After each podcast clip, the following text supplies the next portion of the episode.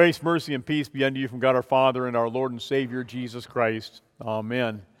Our text today really was a hymn we just sang. Uh, I can't put what I'm about to preach in any better words.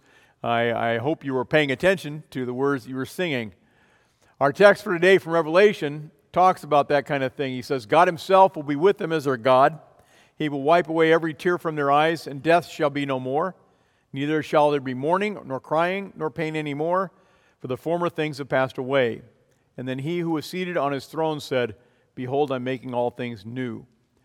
Dear friends of Christ, I have a challenge for you. Type in crying in your browser on your cell phone. Maybe not now, but if you do that, you'll see a picture. If you look at the images, you'll see pictures of lots of people crying, lots of children. And it's, it's, it's distressing to see those kids. Their eyes are swollen red, their noses are running, the tears are flowing, their mouths are wide open in distress. And the adults look distressed too, and I guess so, because if you're crying, you're going to be distressed.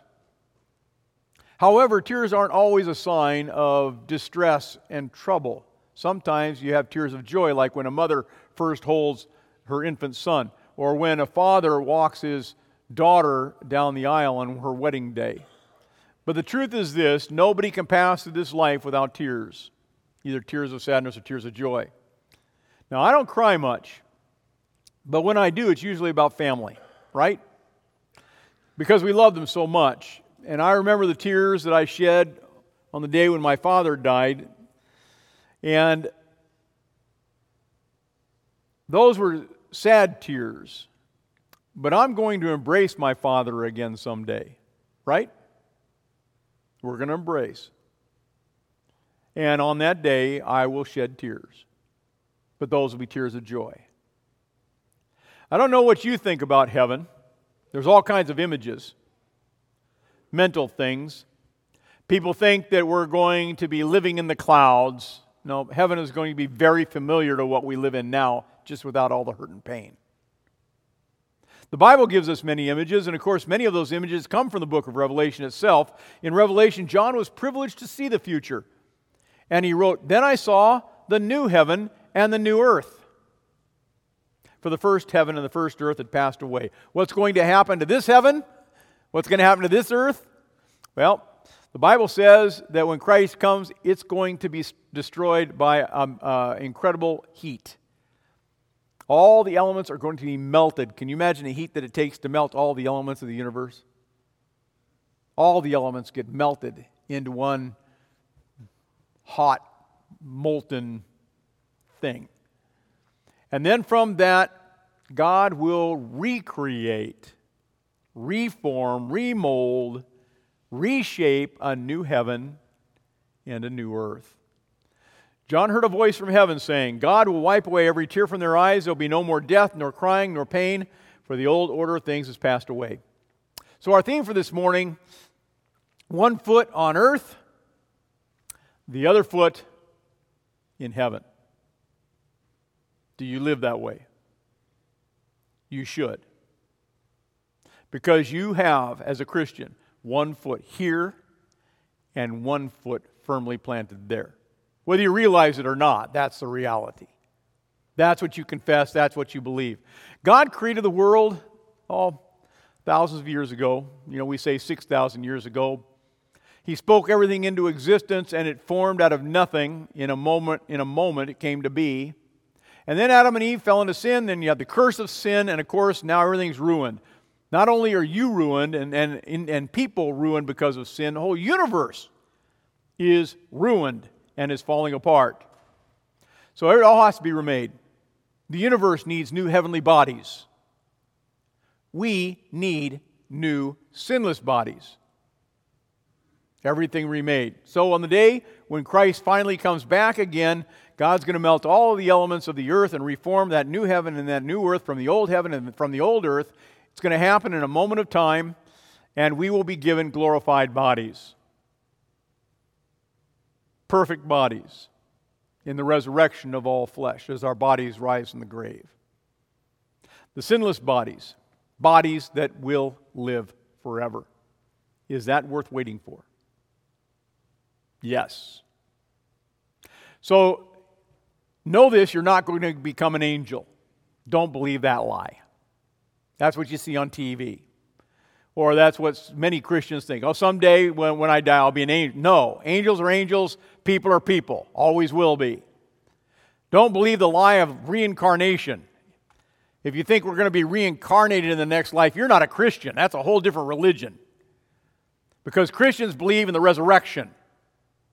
Jesus died, Jesus rose, his people are going to die, and they're going to rise. And you are going to be you. Your body. You're going to live in your body for all eternity. And you'll live in the new heaven and you'll live in the new earth. The Bible calls it the home of righteousness. That word righteousness means it's all right. There's nothing wrong. It's right. And you're going to live in that perfection, the same kind of perfection that Adam and Eve lived in when they lived in the Garden of Eden without sin. This promise of the new heaven and the new earth should have a profound effect on how you live as a person here on this earth right now.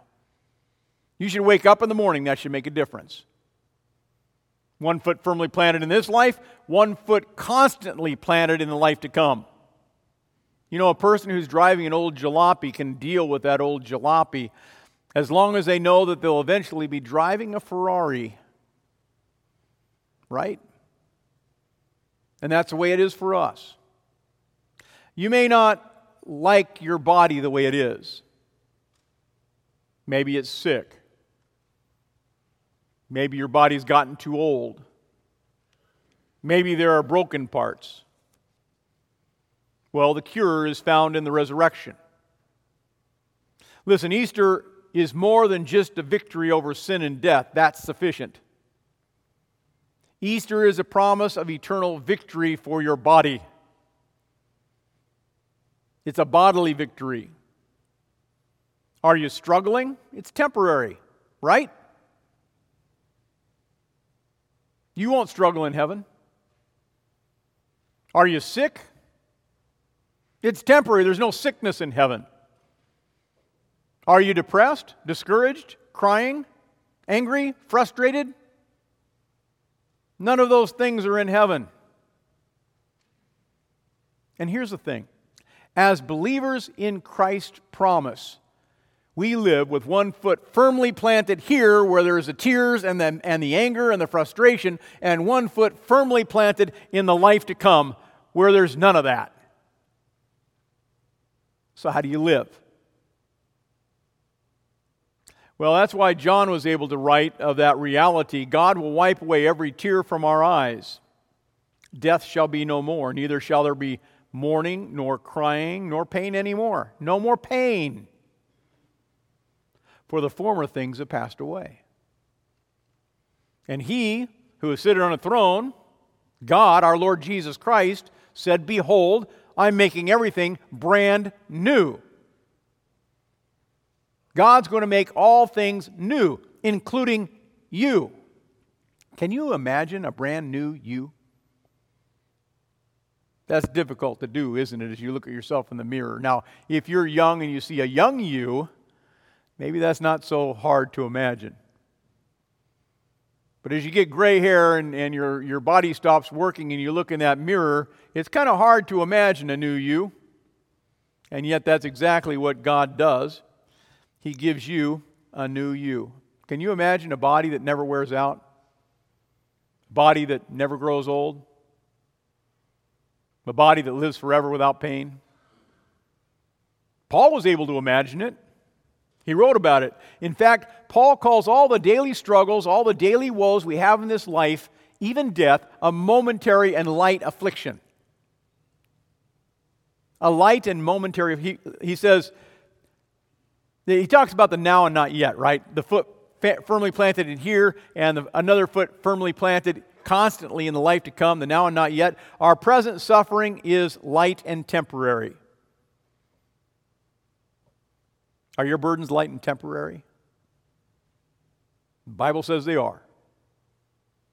It's a matter of perspective. What do you believe? Our present suffering is light and temporary, and it's producing for us an eternal weight of glory that is greater than anything that we can ever imagine. And I can imagine some great things. We don't look for things that can, that can be seen, but for things that can't be seen. Things that can be seen are only temporary, but things that can't be seen last forever. God's words, not mine. The plans for this new heaven and new earth are all in place. And his careful planning, in his careful planning, our Lord Jesus Christ has figured out how he's going to bring you into that most beautiful place that you've ever seen. He's going to show it to you someday. John describes the beauty of heaven this way And I saw the holy city, the new Jerusalem, coming down out of heaven from God, prepared as a bride, beautifully addressed for her husband. Hebrews 12 describes heaven this way But you've come to Mount Zion, the heavenly Jerusalem, the city of the living God. You have come to thousands upon thousands of angels in joyful assembly, to the church of the firstborn, whose names are written in heaven. Now, notice it, it doesn't say, You will come into Jerusalem. It says, You have come, present tense. You're there. This is where you are. You have come. One foot firmly planted in this life, and one foot firmly, constantly planted in the life to come. And how does that change how you live this life? It makes it a certainty, doesn't it? The Christian church is a beautiful is a bride beautifully dressed and adorned for her husband on wedding day.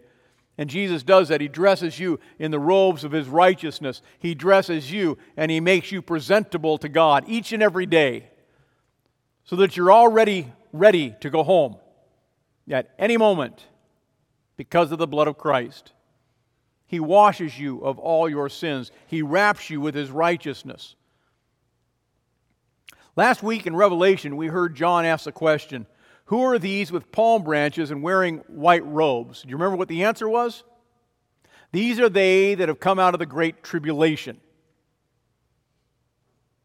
They came out of the suffering and the pain and the sickness and the death. But they've washed their robes and they made them white in the blood of the Lamb. You're perfect in the blood of the Lamb. You've been justified, you've been declared holy, you've been declared not guilty, and the judge of the eternal court of justice has declared you to be, to be his own. You belong to Him by His own declaration. And because of that, you can be certain. It's not something you've done, it's something Jesus has done for you. Simply believe. John wrote, and I heard a loud voice, that would be Jesus, right? I heard a loud voice from the throne saying, Now the dwelling of God is with men, and he will live with them, and they will be his people, and God himself will be with them and be their God. The Greek word for dwelling is interesting here because it can be also translated tent. That's Old Testament language. That's Old Testament images. It takes us back when the children of Israel were wandering through the wilderness to the promised land, and God dwelt with them a cloud by day, a pillar of fire by night, and the cloud and the fire rested over the tabernacle. The tabernacle is a tent, the dwelling place of God. And so, as they wandered through that wilderness, God was close to them. They saw Him every day. Can you imagine seeing God every day? Seeing His presence, knowing He's there? They did. They still wandered away from Him. Still built a golden calf. Isn't that strange? But they saw His presence every day. And that's the way heaven will be like. Heaven, in heaven, we will be close to God like that. And God will be close to us. However, heaven's going to be different because we're going to see God face to face. We are going to live in the presence of His divine glory. We're going to bask in his divine majesty. And John saw it all. He saw God sitting on his throne saying, Behold, I'm making everything new. And then he said, Write this down, for these words are trustworthy. These words are true. And God did not say, No, it's up to us to make ourselves new. And we can't do that.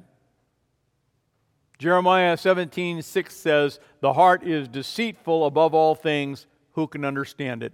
Our souls are corrupt. Our bodies are corrupt. They're ruined with sinful thoughts, sinful deeds. No, we don't have the ability to make ourselves new.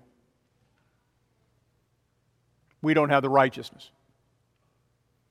And we don't have the right. But Jesus does. And he takes our sinful nature by his power and he gives us a completely new nature. He gives us a holy nature and he makes us righteous. That's why Paul wrote, Therefore, if anyone is in Christ, he is a new crea- creation. The old has gone, the new has come. Present tense. One foot firmly planted in this life, and the other foot firmly planted in the holy life that is to come. That's how we live as Christians. And the words of Jesus says this is trustworthy and true. You can depend on it. And he tells us it's done. It's done. I am the Alpha and the Omega. I'm the beginning and the end. To him who is thirsty, I will give to drink without cost from the spring of the water of life. It is done. Jesus said from the cross, It is finished. It's accomplished. It's here today. It is yours. It belongs to you. Embrace it. And Jesus invites you to drink freely from the waters of forgiveness and drink freely of your salvation. Live daily in the Easter victory with one foot firmly planted in the tears of this life and one foot firmly planted in the life where there is no more tears. Live believing. Live in the joy of what's to come. And think how important it is to know that you're loved. Think how important it is for those children, those images that you look up when you type in crying. How important it is for those children who have swollen eyes and they're red, their tears are flowing with eyes, their, their noses are running, their mouth is open in distress. How important it is for those children to know that they're loved, that they need Jesus. And you know what they need? They need heaven. A place where there's no more sin, no more death. They need a Savior. A place where there is no more mourning, no more crying, no more pain anymore, for the former things have passed away. They need heaven, and so do you. John says in his epistle, We will see him as he is. Psalm 23 tells us that we will dwell in the house of the Lord forever. And dwelling in the house of the Lord is to be in the eternal joys of heaven when we see God face to face and we live in the presence of His glory. It means you'll know His love firsthand. It means you'll see it every day. There will be no more questions, no more doubting, and you'll live with no more tears. And when we see each other in heaven for the first time, I know there'll be tears. Lots of tears. But we won't shed tears of sorrow, will we? Tears of joy. Amen. Lord, come quickly. Amen. And now may the peace of God that passes all understanding keep your hearts and your minds in Christ Jesus unto life everlasting. Amen.